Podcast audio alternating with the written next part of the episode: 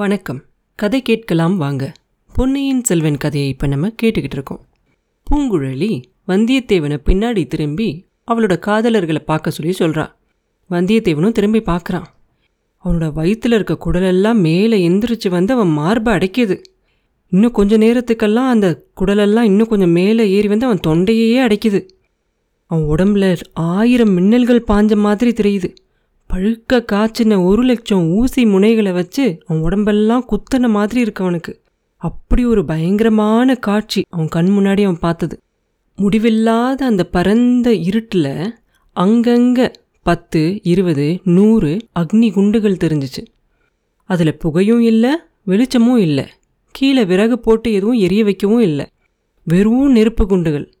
பூமியிலிருந்து எப்படியோ எந்திரிச்சு அது நிற்கிது திடீர்னு அதில் ஒரு சில குண்டுகள் மறைஞ்சு போகுது.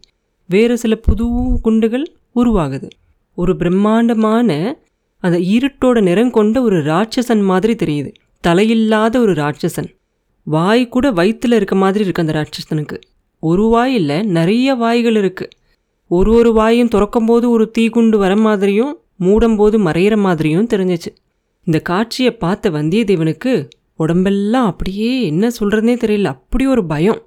அவன் இதுக்கு முன்னாடி அப்படி பயந்ததே கிடையாது. அப்படி இருந்துச்சு அவனுக்கு. அப்போ அவன் பின்னாடியிலேருந்து ஹா ஹா ஹா ஹான்னு ஒரு சிரிப்பு சத்தம் கேட்டுச்சு. திரும்பி பார்த்தான். பூங்குழலி தான் வேற ஒரு சந்தர்ப்பமாக இருந்துச்சுன்னா அவன் மேலே ரொம்ப கோபம் வந்திருக்கும் அவனுக்கு.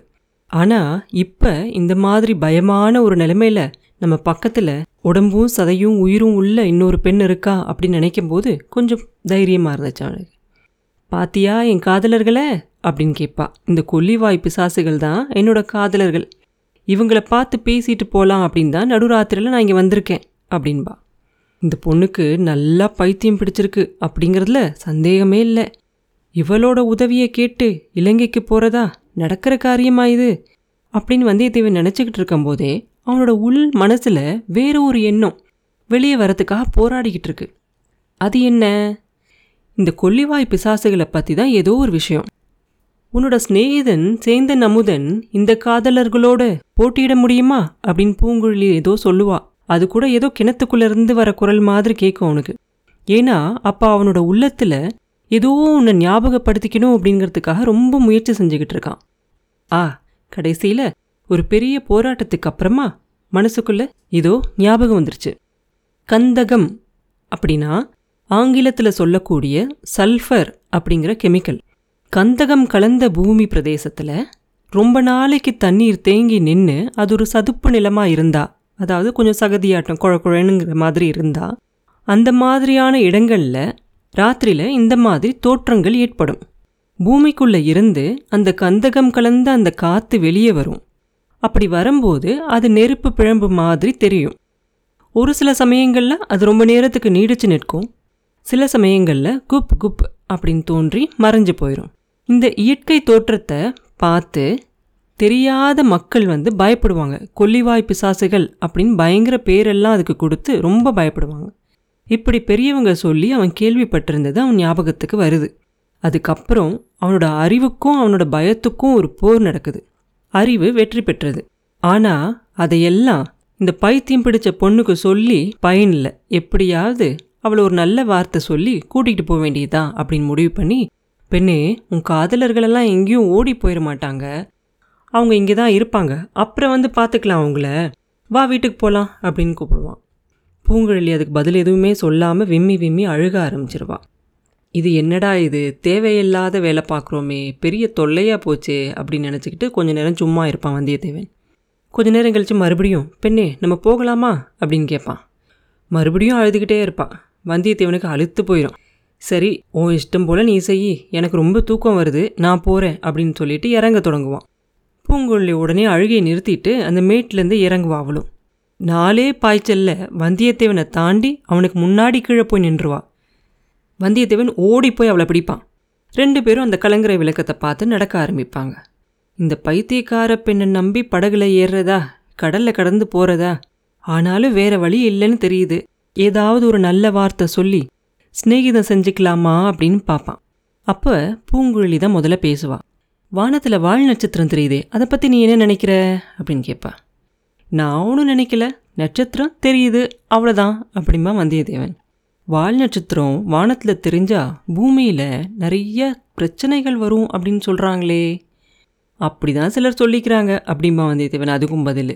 நீ என்ன சொல்கிற அப்படின்னு மறுபடியும் மடக்கிக்கிட்டு கேட்பாவை நான் ஒன்றும் ஜோசியெல்லாம் படித்தவன் இல்லைப்பா. அதனால எனக்கு அதை பற்றி எதுவும் தெரியாது அப்படின்னு சொல்லிடுவான். அதுக்கப்புறம் ரெண்டு பேரும் கொஞ்ச நேரம் பேசாமல் நடந்து போவாங்க.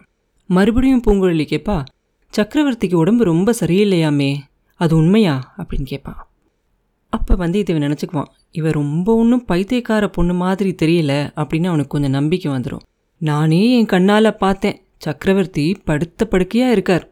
ரெண்டு கால்லையுமே உணர்ச்சியே இல்லை ஒரு அடி கூட எடுத்து வைக்க முடியாது. அவரை குணப்படுத்த மூலிகை கொண்டு வரத்தான் நான் வந்திருக்கேன்.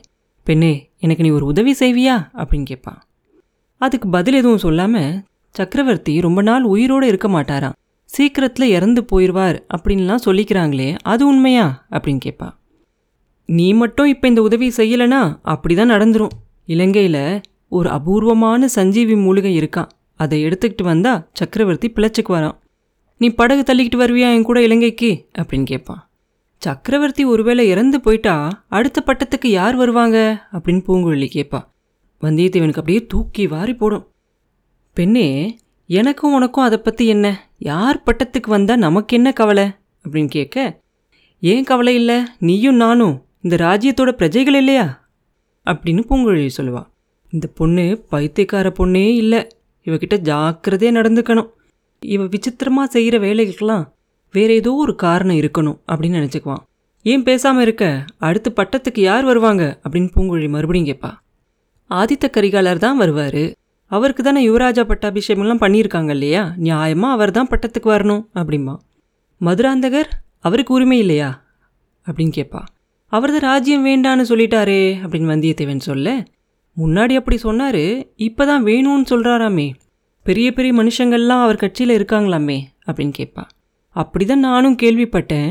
இவ்வளவும் உன் காது வரைக்கும் வந்து எப்படி எட்டியிருக்கு அப்படிங்கிறத நினச்சா எனக்கு ரொம்ப ஆச்சரியமாக இருக்குது அப்படின்னு சொல்லுவான் வந்தியத்தேவன். சுந்தர சோழர் திடீர்னு இறந்து போனா என்ன ஆகும் அப்படின்னு கேட்பா தேசமெல்லாம் பெரும் குழப்பமாகும். அதை தடுக்கிறதுக்காக தான் உன்னோட உதவியை இப்போ எனக்கு ரொம்ப தேவையாக இருக்குது அப்படின்னு சொல்லுவான். நான் என்ன உதவி செய்ய முடியும் அப்படின்னு அவ கேட்க முன்னாடியே சொன்னேனே நான் அவசரமாக மூலிகை கொண்டு வரத்துக்காக இலங்கை தீவுக்கு போகணும் அப்படின்னு. அதுக்கு நீ படகு ஓட்டிக்கிட்டு வரணும்னு கேட்டேனே அப்படின்பா என்ன எதுக்காக கூப்பிடுற? ஒரு பெண்கிட்ட போயா படகு தள்ள சொல்லி கேட்குற வெக்கமா இல்லை உனக்கு? அப்படின்பா வேற யாரும் இல்லையே. உங்கள் அப்பா சொன்னாரு உங்கள் அண்ணன் கூட நேற்று போயிட்டானாமே. அப்படின்னு வந்தியத்தேவன் சொல்ல அவன் போனா என்ன? உனக்கு ரெண்டு கை இருக்கு உன்னோட வந்தவனுக்கு ரெண்டு கை இல்லையா? அப்படின்பா எங்களுக்கு தான் படகு வலிக்க தெரியாதே அப்படின்னு வந்தியத்தேவன் சொல்ல படகு வலிக்கிறது என்ன? மந்திர வித்தையா? துடுப்பை பிடிச்சு வலிச்சா தானே படகு போகுது அப்படின்னு அவ சொல்ல திசை தெரியணும் இல்லையா? நடுக்கடல்ல போய் திசை தெரியாமல் போயிருச்சுனா? அப்படின்னு வந்தியத்தேவன் மறுபடியும் சொல்ல நடுக்கடல்ல திசை தெரியாட்டி மூழ்கி சாகுங்க அதுக்கு நான் என்ன செய்யட்டும்? அப்படின்னு பூங்குழலி பதில் சொன்ன உடனே இதுக்கு மேலே இவளை வற்புறுத்தி அவ மேலும் வரமாட்டேன்னு பிடிவாதம் பிடிச்சிட்டா என்ன செய்யறது? அப்படின்னு சொல்லி வந்தியத்தேவன் அதுக்கு மேலே எதுவுமே பேச மாட்டான். கொஞ்ச நேரத்துக்கெல்லாம் அவங்க வீட்டுக்கிட்ட வந்துடுறாங்க. மறுபடியும் படுத்ததுக்கப்புறம் ரொம்ப நேரத்துக்கு வந்தியத்தேவனுக்கு தூக்கமே வராது. என்னென்னமோ எண்ணங்கள்லாம் அவன் மனசில் ஒரே குழப்பமாகிக்கிட்டே இருக்கும். நாலாம் ஜாமம் ஆரம்பிக்கும் போது தான் தூங்குவான். தூக்கத்தில் வந்தியத்தேவனுக்கு ஒரு கனவு வருது. பாய்மரம் விரித்த ஒரு சின்ன படகுல பூங்குழலியும் அவனும் எதிரெதிராக உட்காந்துருக்காங்க நாலாபுறமும் கடல். எங்கே பார்த்தாலும் தண்ணி. நல்ல பூங்காற்று. படகு அந்த காற்றில் மிதக்கிற மாதிரி போய்கிட்டு இருக்கு பூங்குழலியோட முகம் அப்படியே அழகே வடிவமாக தெரியுது. அவளோட அந்த சுருட்ட முடி அவன் நெத்தியில் அப்படியே லேசாக ஆடுது. எதுக்காக போகிறோம் அப்படிங்கிறதெல்லாம் வந்தியத்தேவன் சுத்தமாக மறந்துடுறான். பூங்குழலியோட கடலில் இந்த பிரயாணம் செய்கிறதுக்காகவே நம்ம பிறந்தோமோ அப்படின்னு நினைக்கிற அளவுக்கு இருக்கு அவனுக்கு. ஆனால் ஏதோ ஒன்று குறைச்சலாக இருக்கே. என்ன குறை? ஆ பூங்குழலியோட பாட்டு. தேர்ந்து நமுதன் சொல்லியிருந்தான் இல்லையா? பெண்ணே உன் பவழ வாயை திறந்து ஒரு பாட்டு பாட மாட்டாயா? அப்படின்னு கேட்பான் வந்தியத்தேவன். என்ன சொன்ன? அப்படின்னு பூங்குழலி ஒரு சிரிப்போடு கேட்பான் உன்னோட அழகான வாயை திறந்து ஒரு கீதம் பாட மாட்டியா? அப்படின்னு கேட்டேன் அப்படின்பா பாட்டு பாடினா எனக்கு என்ன தருவ? அப்படின்னு கேட்பா பூங்குழலி. உன் பக்கத்தில் வந்து உன் அழகான கன்னத்தில் அப்படின்னு சொல்லிகிட்டு இருக்கும்போதே பூங்குழலி அவ மடியிலிருந்து ஒரு கூரிய கத்தியை எடுத்து அந்த கத்தியை பிடிச்ச கையை ஓங்கி பிடிச்சிக்கிட்டு இதோ பார் அந்த பாய் மரத்தை தாண்டி இந்த பக்கம் ஒரு அணு அளவு நீ வந்தாலும் உன்னை இந்த கத்தியாலே குத்திடுவேன் கடல்ல இருக்க மீன்கள் எல்லாம் ரொம்ப பசியோடு இருக்கு அப்படின்னு சொல்லுவாள் அப்புறம் என்ன நடந்துச்சு அப்படிங்கிறத அடுத்த பதிவில் பார்ப்போம் மீண்டும் உங்களை அடுத்த பதிவில் சந்திக்கும் வரை உங்களிடமிருந்து விடைபெறுவது உண்ணாமலே பாபு. நன்றி.